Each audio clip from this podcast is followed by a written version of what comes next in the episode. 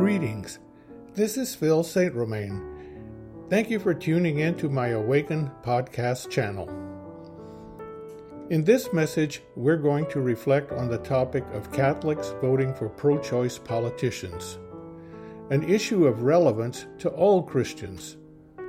We will use the teachings of the Catholic bishops to help us understand the priority given to abortion as a moral evil and special circumstances when it's acceptable to vote for pro choice politicians. A wider application of this teaching can be made to other moral issues as well. If you would, please, consider supporting the ministry that makes this outreach possible. Go to shalomplace.com that's S H A L O M P L A C E.com. And use the payment link in the menu. Thank you for your consideration. And now, our podcast. Top U.S. Catholic pro life priests. Quote No Catholic can vote for Joe Biden. Close quotes. This was the headline of an article promoted on Facebook by a Catholic priest I know, with quotes from several priests associated with the group Priests for Life. Their main point was that presidential candidate Biden's support for abortion rights and several other issues were at such significant odds with Catholic teaching as to rule him out for moral reasons as a candidate to oppose President Trump in the 2020 election. Later, we learned that one of these priests, Father Frank Pavone, was closely aligned with the Trump campaign and had been asked to resign from that role by church authorities. But that's another kind of topic for another day. I decided to post a comment in this Facebook post responding to this article, noting that I disagreed with Biden on abortion, but Catholics were not one issue voters. We were free to vote for Biden and other pro choice politicians after due deliberation, but not because they were pro choice. Furthermore, Democrats are often in line with Catholic teachings on many issues, so let's please not perpetuate this idea that abortion alone should determine how Catholics vote. I concluded. What happened next surprised me extremely. Nasty comments were posted to the effect that I was pro abortion, uncaring about life, and not a real Catholic. When I explained that my point was based on teachings by the Catholic bishops, it didn't matter. Counterpoints quoting documents from bishops and popes were lobbed at me, some of them clipping their quotes to exclude parts of sentences and paragraphs that carefully explicated a nuanced case for making a wider evaluation of candidates and voting according to one's conscience.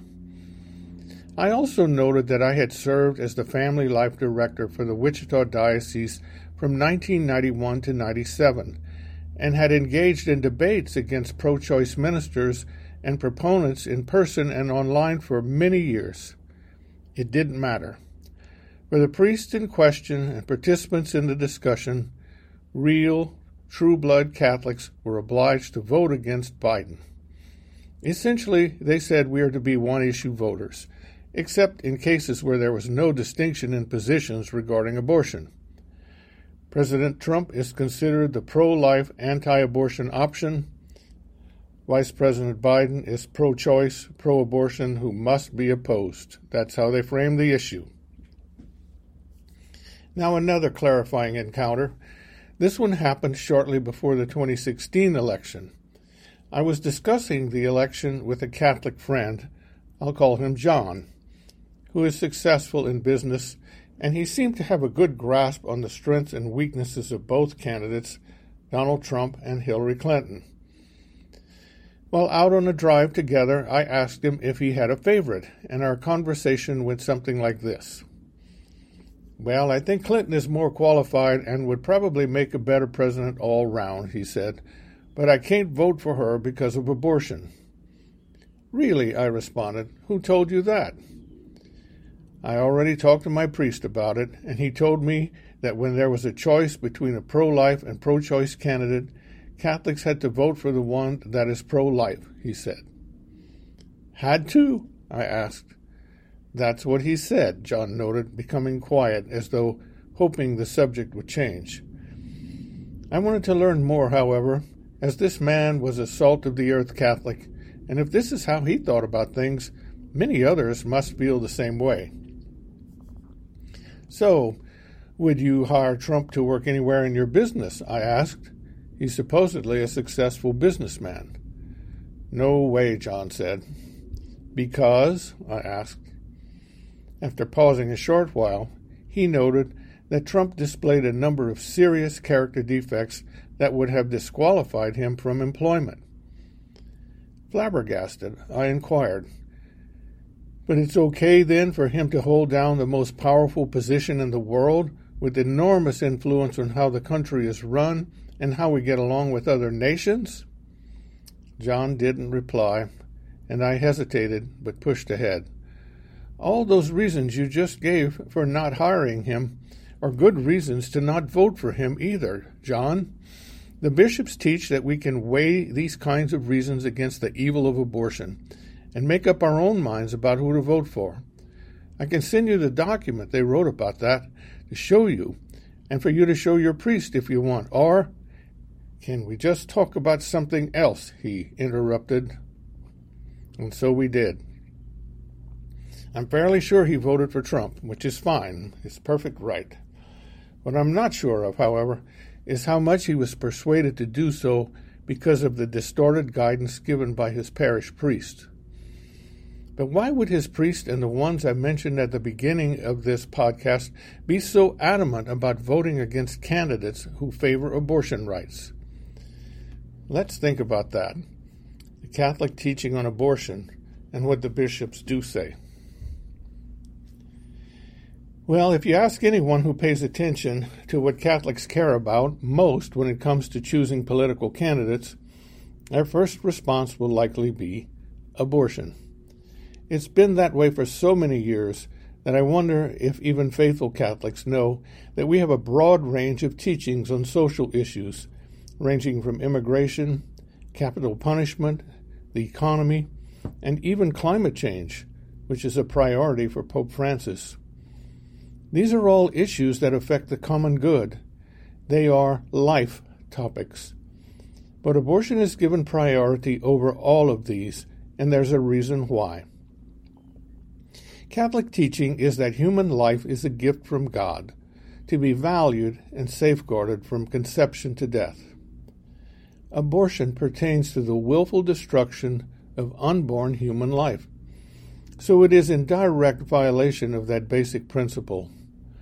By the time a woman usually realizes she is pregnant, the life growing in her womb is most likely three weeks or more into its development.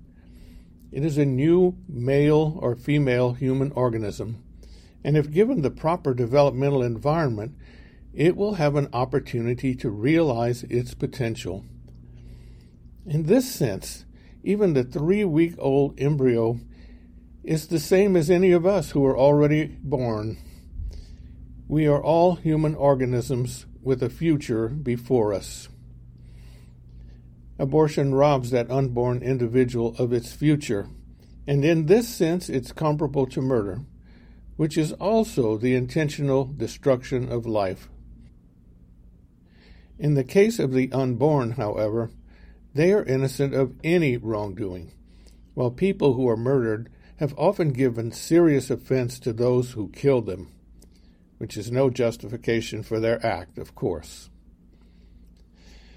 Abortion isn't a completely random act, however, with no context to account for it. Often, the women who seek to abort are feeling desperate, even hopeless. The pregnancy they seek to terminate was unplanned and is unwanted. Perhaps an unwelcome surprise from an episode of irresponsible sexual activity or, worse, a consequence of pressure or even coercion. For example, thousands of abortions in the U.S. each year are terminating pregnancies from rape or incest. Ideally, the new life growing in a woman is welcomed by her and her lover, by her family, and by the human community. But such an ideal is seldom present when abortion is chosen. The woman often feels that even acknowledging the existence of her unborn child would bring devastating rejections that she could not cope with, sometimes with financial hardships as an added burden. So, the central pivotal issue with regard to abortion is simply that, for whatever reason, the pregnancy is unwanted. The reality of unwanted pregnancies will not go away if abortion is ever outlawed. Abortion opponents rightly note that the unborn are completely innocent of whatever circumstances brought about the conception in the first place. This new life has a right to its future, and this supersedes whatever difficulties the mother might face in bringing it to term. Its right to live also takes priority over any rights a woman might claim to do as she wishes with her own body. A fetus is a new individual organism, not an organ or appendage belonging to the mother. In Catholic teaching, there are never any extenuating circumstances that justify abortion. There are cases called double effect, where a medical procedure undergone by the mother might result in the loss of her unborn child, and these are considered morally acceptable, for the intent is to help the mother. That's not the same as an abortion, however. The challenge to the human community thus becomes one of engaging women who are considering abortion to encourage them to carry their unborn child to term while exploring options for the ongoing care of this child after birth, including keeping the child with continuing support, especially from the father, or adoption. These are issues that pro life and pro choice proponents can agree on. Only the latter also believe that abortion should be available as an option for women as well. Catholic teaching does not recognize any moral legitimacy to a right to abortion, however, and opposes any movement to broaden such a right in society. So, what then does it mean to be pro choice? As clear as the Catholic judgment against abortion might seem to be, it is not shared by the majority of Americans, nor among the people of many other countries and religions. A 2019 National Public Radio Marist poll indicated that 75% of Americans want to keep abortion legal, but with restrictions. Even among Republicans, only 31% indicated that Roe v. Wade the 1973 U.S. Supreme Court ruling that legalized abortion, that it should be overturned, their assumption being that this would put an end to abortion. The main point here is that we Catholics participate in a pluralistic society where people hold a variety of beliefs and opinions about topics that are at odds with some of our own. We are often a minority position in a society and this reality has implications for politicians, especially Catholic ones. It's significant that pretty much everyone agrees that deliberately killing an infant is wrong, and that anyone who does so should be held legally accountable. When it comes to the unborn, however, public opinion has been inclined to leave the decision to the mother, although many states do ban abortions on fetuses 24 weeks or older when viability outside the womb is possible. This might seem like an arbitrary principle, for even then, an infant will die without care shortly after birth. Viability is a relative term, but it seems that being born and the ability to survive if born constitute an ethical boundary in the public mind. The pro choice position, then, advocates for the availability of abortion for women who make the choice to do so up to the legally permissible age in the state where she lives. Generally, pro choice advocates also oppose restrictions that complicate this availability. Waiting periods, for example, or viewing a sonogram of the fetus and discussing it with a doctor. What does not follow from this position is that pro choicers want women to have abortions. They generally do not. Even strong advocates for abortion rights, like Presidents Clinton and Obama, stated that they wanted abortions to be safe, legal, and rare. Abortions did go down during their presidencies, a trend that has continued for years.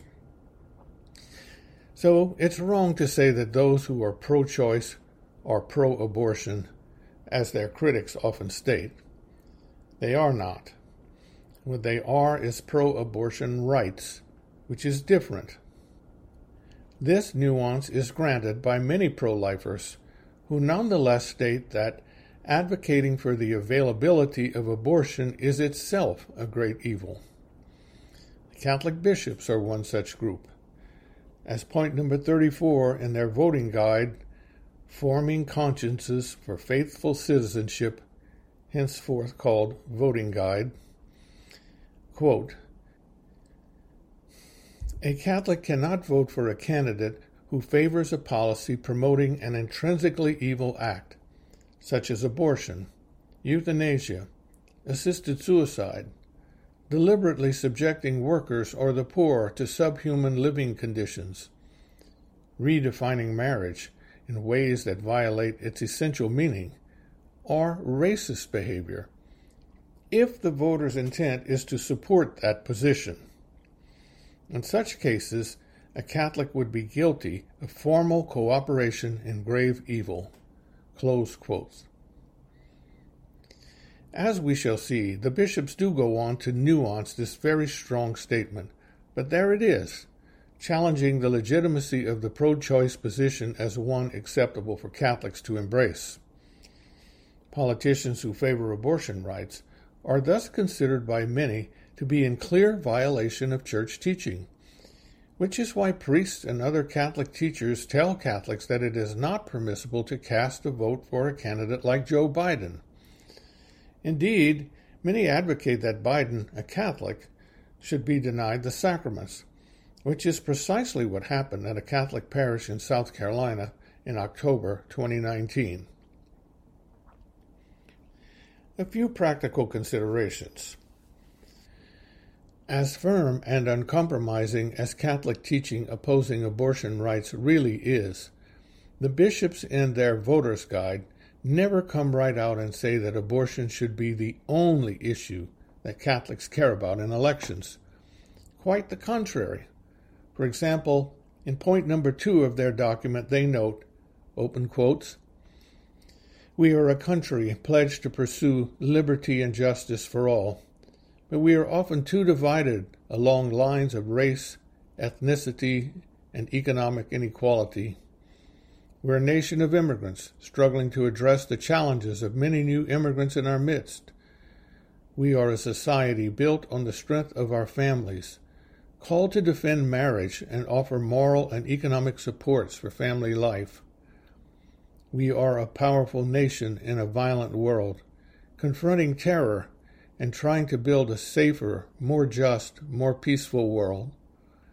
We are an affluent society where too many live in poverty and lack health care or other necessities of life. We are part of a global community charged with being good stewards of the Earth's environment, what Pope Francis calls our common home, which is being threatened. Close quotes. And that's just a summary statement. One could point to a number of social teachings that reflect in depth on all of the topics mentioned and many more. A problem, however, is that the emphasis has been so intensely focused on abortion and other sexuality issues that most Catholics don't know much about the broad concern of Catholic bishops and other teachers for a broader spectrum of life issues, and that's most unfortunate. Here, a dilemma naturally presents itself. What if a politician clearly opposed abortion, but was in direct opposition to church teaching on all these other life issues? One could readily find quotes from various documents by the bishops pointing out that abortion should take priority, but how far should that principle be pushed? Abortion isn't the only intrinsically evil act going on in the world. Lying and kidnapping children, for example, are also labeled such, as are many other misdeeds perpetuated by governments and their leaders. Then there are the legal issues, like the fact that Roe v. Wade has been around almost 50 years, and abortion rights cannot be denied by the states. What can a politician really do to change that? At the local level, he or she might be able to help enact zoning laws to discourage the building of an abortion clinic, but it will likely go up somewhere else a U.S. president or senator has something to say about who gets appointed to the U.S. Supreme Court, but then has no influence on how she or he will rule on life issues. The hope all these years has been that Republican politicians will either curb abortion rights or reverse Roe v. Wade altogether through their appointment of Supreme Court judges.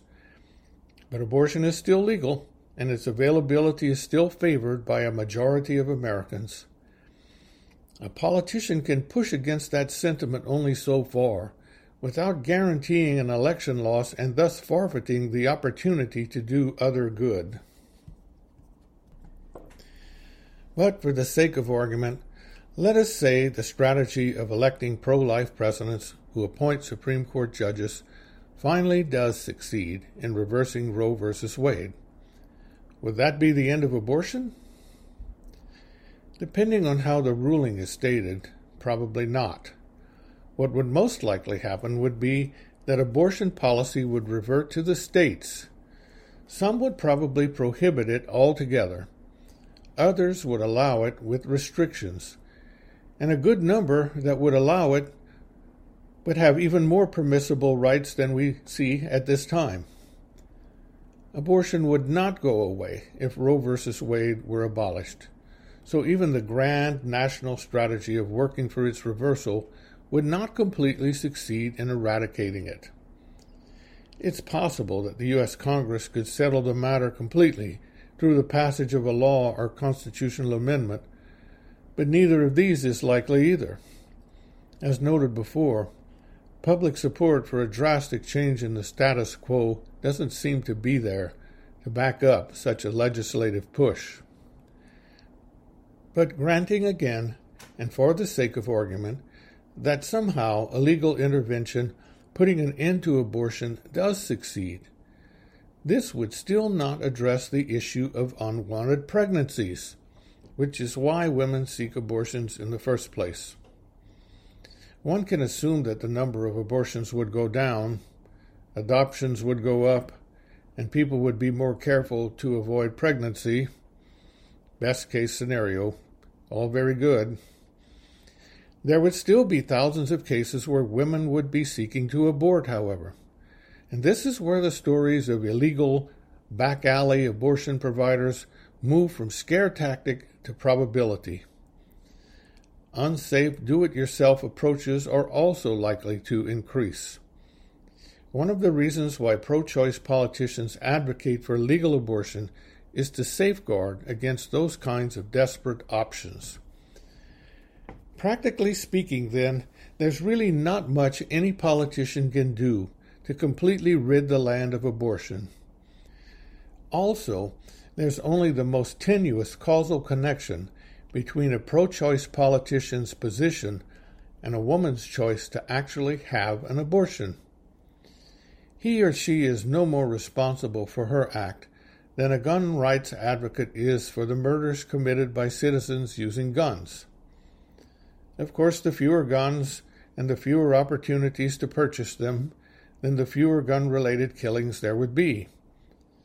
Political positions count for something. They can effect real change, but only within the constraints of existing laws. The right to own certain types of guns is settled law, for now, as is Roe v. Wade, and politicians advocating one way or another are not directly responsible for the acts of their citizens.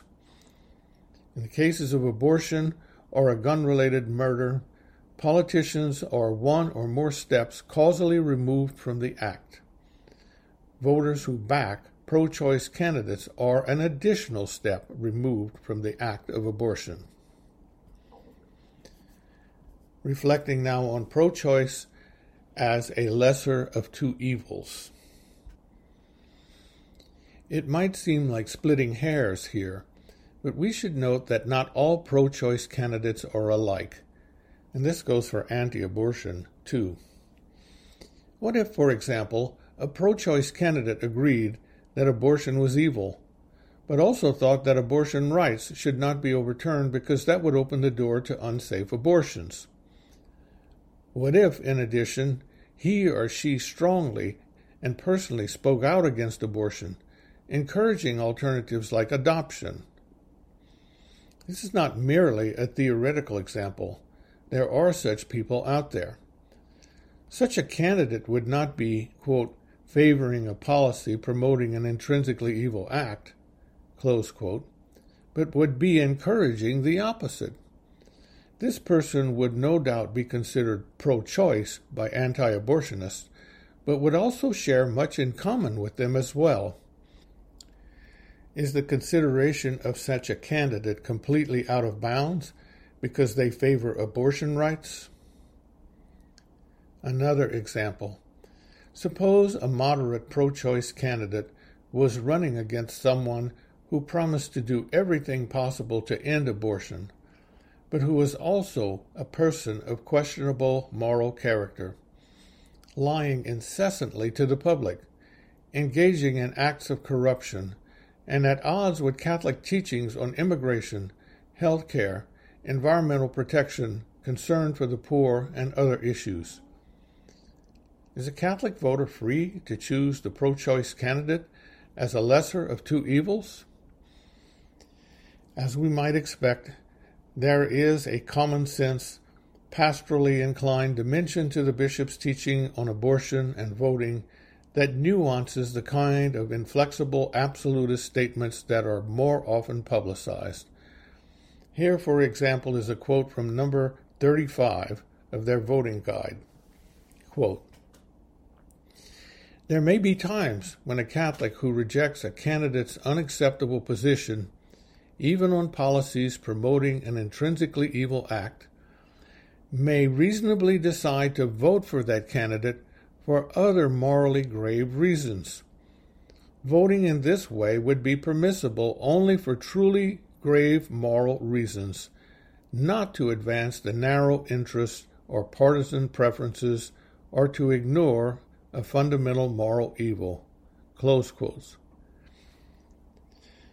In other words, a Catholic could reasonably decide that the negative baggage and policy priorities that came with the anti abortion candidate outweighed the wrong of the pro choice candidate's position on abortion rights. This was the situation I tried to explore with John in the story I shared earlier. Only his priest had apparently never read point number 35 in the voter guide and had assured John that a Catholic could not, in good conscience, vote for Hillary Clinton under any circumstances. The bishops here are probably taking their cues from then Cardinal Joseph Ratzinger, now Pope Benedict XVI, who headed up the Church's Congregation for the Doctrine of the Faith in 2004 when the following ruling was given concerning politicians receiving Holy Communion. Open quote. A Catholic would be guilty of formal cooperation in evil and so unworthy to present himself for Holy Communion if he were to deliberately vote for a candidate precisely because of the candidate's permissive stand on abortion and or euthanasia. When a Catholic does not share a candidate's stand in favor of abortion and or euthanasia, but votes for that candidate for other reasons, it is considered remote material cooperation which can be permitted in the presence of proportionate reasons. Close quotes. Proportionate reasons is a term signifying an approach to moral decision making that navigates between an objective, act oriented approach called deontological and a pragmatic, utilitarian approach. It acknowledges that an act like voting for a pro choice candidate need not be determined by the objective evil of an act like abortion alone, but by also evaluating the overall possibilities for good and evil ensuing from such a vote. It also allows for considering the kinds of pragmatic concerns about remote causality that we discussed a little while ago. Open quote. When all candidates hold a position that promotes an intrinsically evil act, the conscientious voter faces a dilemma. The voter may decide to take up the extraordinary step of not voting for any candidate, or, after careful deliberation, may decide to vote for the candidate deemed less likely to advance such a morally flawed position and more likely to pursue other authentic human goods. In the end, this is a decision to be made by each Catholic, guided by a conscience formed by Catholic moral teaching. It follows, then, that Catholics are not really supposed to be one issue voters. Abortion is an exceptionally important consideration, but it is not the only one to pay attention to. So let's talk about conscience since that's what the bishops just mentioned. Catholics need to be guided by conscience. What bothered me most about the incidents I shared at the beginning of this podcast was the way the strong stand taken by the priest that I mentioned seemed to have a binding influence on the consciences of those I was trying to dialogue with. My friend John definitely did not feel free to vote for Clinton, and those defending the Priest for Life position thought that they were clearly articulating the duty of all Catholics everywhere.